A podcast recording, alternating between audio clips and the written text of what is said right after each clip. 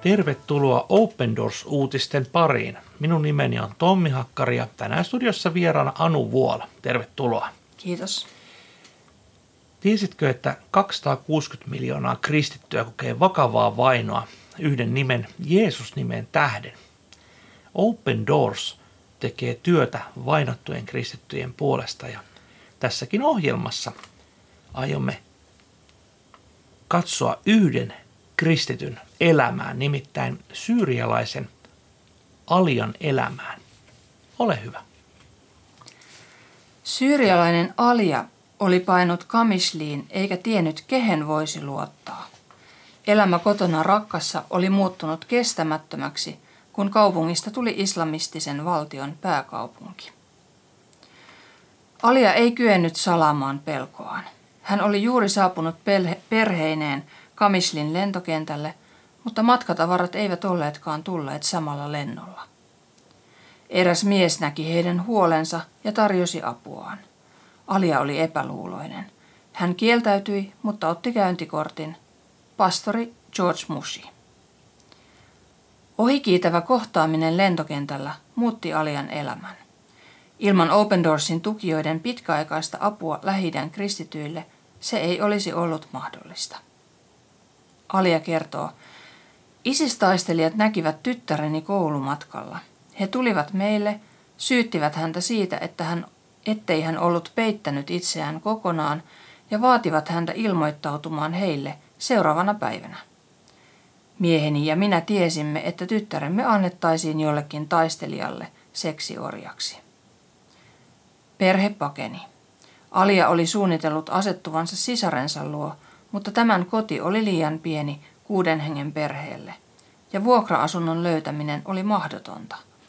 Epätoivoissaan Alia muisti lentokentällä saamansa käyntikortin. Hän soitti pastori Georgelle, joka pystyikin tarjoamaan heti apua. Open Doorsin tarjoaman taloudellisen tuen ansiosta hänen kirkostaan on tullut yksi toivon keskuksista. Alian perhe, jonka kaikki jäsenet olivat muslimeja, muutti pastori Georgin Allianskirkon kalustamaan asuntoon Kamislissa.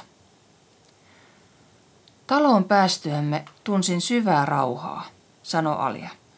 Ymmärsin, että pastori oli rehellinen mies. Menin ensimmäistä kertaa kirkkoon. Saarna käsitteli anteeksi antamista ja se kosketti minua syvästi, Alia kertoo. Kotona Alia piti kiinni islamin rukouksista. Hän kuitenkin päätti mennä tiistaisin raamattutunnille. Hän tunsi itsensä tervetulleeksi ja rakastetuksi. Kirkko tuntui tiiviiltä perheeltä, hän sanoo.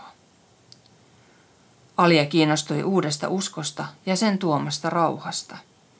Hän pyysi ääniraamatun ja oppi rukoilemaan. Kun aloin rukoilla kristittynä, koin valtavaa helpotusta. Aloin nähdä, että Jeesus todella on se, joka hän sanoo olevansa. Alia todistaa ja jatkaa. En voinut näytellä enää muslimia. Aloin puhua Jeesukselle. Aloin ymmärtää, että me joutuneet kammisliin sattumalta. Jeesus halusi minut sinne. Muutos ei pysynyt salassa. Perhe huomasi, että Alia halusi palvella Jeesusta. Sen seurauksena Alian veli lopetti taloudellisen tukensa perheelle. Koska sinä ja monet muut tuette Syyrian kirkkoa, Alia voi kuitenkin luottaa siihen, että pastori Georgin kirkko auttaa häntä. Alia sanookin, Jeesus on nyt elämäni. Ajattelepa tilannetta omalle kohdallesi. Joudut asumaan raggassa, josta todella oli tullut ehkäpä yksi historian väkivaltaisimmista ja jopa sadistisemmista terroristijärjestöistä, eli ISISin päämaja. Joudut asumaan siellä ja eräänä päivänä nämä terroristit, osittain myös rikolliset, tulevat sanomaan, että me haluamme sinun tyttäresi. Ja ISIShän on tullut tunnetuksi nimenomaan siitä, että hän, se on käyttänyt ö, nuoria naisia tai minkä, minkä tahansa ikäisiä naisia seksiorinaan ja jopa myynyt heitä siis oriksi eteenpäin. Mikä nyt puhutaan todella brutaalista ilmiöstä. Ää, niin miten, miten itse toimisit? Tekisin varmaan ihan saman. Mm. Lähtisin pakoon.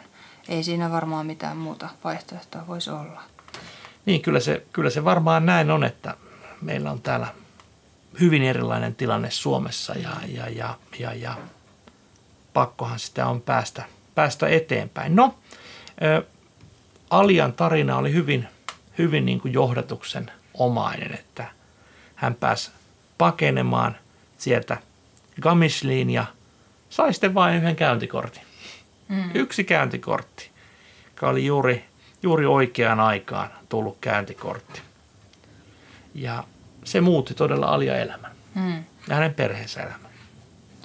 Joo, tästä tulee jotenkin mieleen niin kylvä ja vertaus tietyllä tavalla, että, että tämä pastori George Mushi oli, oli todella niin kuin kylvämässä. Mm. Että ei sitä tiedä, ei sitä jotenkin, tietyllä tavalla jotenkin tuntuu hirveän koskettavalta se, että se hyvä maa voi olla tällaisen ihmisen sydän, joka on oikein todella niin kuin hädässä tietysti tyttärensä ja koko perheensä ja oman tulevaisuutensa suhteen. Että, että se, ei ole niin kuin, se on hyvä, hyvä muistutus meillekin siitä, että mitä se hyvä maa voi olla, missä sitten, sitten voi alkaa niin kuin, sitten Jeesuks, usko Jeesukseen kasvaa. Mm-hmm. Niin, koko Alian perhe oli todella muslimeita ja ja niin kuin tässä artikkelissa sanotaan, niin usko ei pysynyt salassa. Niinhän siinä usein käy, että kun sydän täyttyy rakkaudella, niin suukin alkaa puhua siitä. Ja mitä sitä seurasi? Niin ihan kun Aliaan ja hänen perhettään ei olisi muutenkin tarpeeksi koeteltu, niin hänen veljensä kuitenkin eväsi kaiken tuen. Mm. Ja näinhän usein käy muslimeille, jotka kääntyvät kristyksi, että perhe hylkää, jättää täysin – ulkopuolelle ja siinä joutuu kyllä myöskin, myöskin tämä tulevaisuus ja toimeentulo erittäin kovalle koetukselle. Meidän on hyvä ymmärtää, että Syyrian kaltaisessa maassa niin se perhe ja yhteisö on kaikki. Ei siellä ole mitään sosiaaliturvaa tai Kelan ö, tota niin, tiskiä, mistä voi pyytää toimeentulotukea. Ei siellä ole sellaista asiaa. Se on perhe ja sukulaiset. Ja jos ne hylkäävät, olet todella yksin. Hmm. Ja tätä vasten sitten erityisesti jotenkin, tai jotenkin ajattelee, että se rauha ja helpotus, mistä hän tässä puhuu, niin sen täytyy olla jotain ihan valtavan suurta. Että antaa tavallaan sen, niin kun, sen kaiken sen taloudellisen ja, ja tämmöisen konkreettisen tuen, mitä on saanut, niin se on tavallaan sitten hinta, sen menettäminen on hinta siitä, että – että saa sen, saa sen rauhan ja, ja helpotuksen, mitä vain Jeesus voi antaa. Että jotenkin sen, sen suuruus tässä niin tulee kans, kans tällä tavalla näkyviin. Hmm. Niin, alkuunhan hän kertoo vielä, jos palataan tätä, tähän uskoon tuloon, niin hän kertoo, että hän vieraili vähän arasti siellä seurakunnassa ja sitten vielä kotona tavallaan piti kiinni niistä islamilaista rukouksista, eli viisi kertaa päivässä rukoili, mutta sitten – koko ajan ö, tuli semmoinen olo, että ihan voi seistä kahdella, kahdella pallilla tavallaan. Ja tässä myöskin tämä lausahdus kiinnitti mun huomiota, kun hän sanoi, että hän tunsi itsensä tervetulleeksi ja rakastetuksi. Ja kirkko tuntui tiiviltä perheeltä. Ajattelen, että tässä on sitä yhteisöä, mitä niin kuin seurakunta parhaimmillaan voisi olla. Mm. Että todella, että hän oli menettänyt oman perheensä – ainakin, ainakin osaan heistä menettänyt yhteydet, mutta kirkko tuntuu uudelta perheeltä ja hän oli rakastettu siellä. Mm. Tämä kuulostaa melkein kuin alkuseurakunnalta. Kyllä, nimenomaan, nimenomaan että mm. ei ole mitään muuta kuin Jeesus. Mm. Ja tässäkin tietysti tämä ajatus, että, että raamatun kautta, että tämä ääni raamatun kautta, tässäkin mä haluan taas sanoa, että puhutaan Syyriasta, mitä on, sota on runnellut ja siellä käytännössä niin, niin kuin inhimillisesti katsottuna aika toivottomalta tilanne vaikuttaa, niin raamatun sana mm. muutti sielläkin pimeydessä Alian elämän ja, ja todella hän, hän sanoi, että aloin nähdä, että Jeesus todella on se, joka hän sanoo olevansa. Mm. Joo, tämä hänen niin kuin kertomus just tästä, miten, miten tämä usko – usko alkaa vaikuttaa ja, ja kasvaa, niin siinä on ne samat elementit, mitä kenellä hyvänsä kristityllä. Että, että seurakuntayhteys, raamattu ja rukous. Kyllä. Ihan niin kuin perus, perusasiat. Asiat, mutta mun mielestä on tosi mielenkiintoista, mitä hän sitten tästä rukoilemisesta sanoi, kun hän sitten kuitenkin jatkoi niitä islamin rukouksia myös. Että hän alkoikin sitten puhua Jeesukselle. Että tavallaan niin kuin se uskon kohde niin kuin kirkastuu ihan selkeästi, että sit se toinen tie alkaa näyttää niin kuin ihan turhalta. Ja niin hän päättää tämän haastelun, että Jeesus on nyt elämäni. Näin se on, että niin kuin Jeesus itsekin sanoi, että minä olen tietotuus jo elämäni. Tässä Aliankin kohdalla on todella näin käynyt. Syrjahan on maa, joka on World Watch-listalla siellä 11, eli puhumme maasta, jossa kristityillä on erittäin vaikea elää.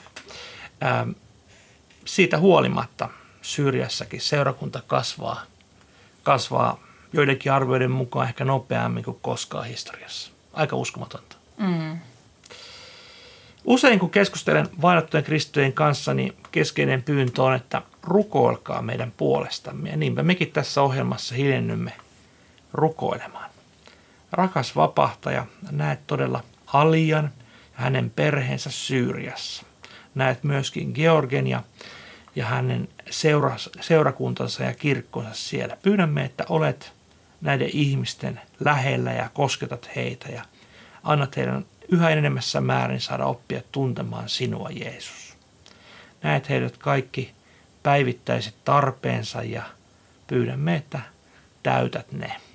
Kiitos siitä laajasta ystävien joukosta, joka on mahdollistanut tämän Georginkin seurakunnan työn ja avun antamisen hyvin vaikeassa ja haavoittuvassa asemassa oleville ihmisille. Rukoillaan, että tämän toivon keskuksen siellä työ saisi kantaa hedelmää aina taivaaseen asti. Tätä pyydetään Jeesus sinun nimessä. Tiesithän, että voit tilata ilmaisen Open Doors-lehden osoitteesta opendoors.fi kautta liity. Ja lisää ajankohtaista tietoa Syyriasta löydät osoitteesta opendoors.fi kautta Syyria. Näin voit oppia lisää siitä, miten kristyt elävät Syyriassa ja opit ja saat tärkeitä rukousaiheita. Pyydän, että tutustut aiheeseen enemmän. Tässä olivat tämänkertaiset Open Doors-uutiset. Palaamme viikon päästä uusin aiheen. Kuulemiin.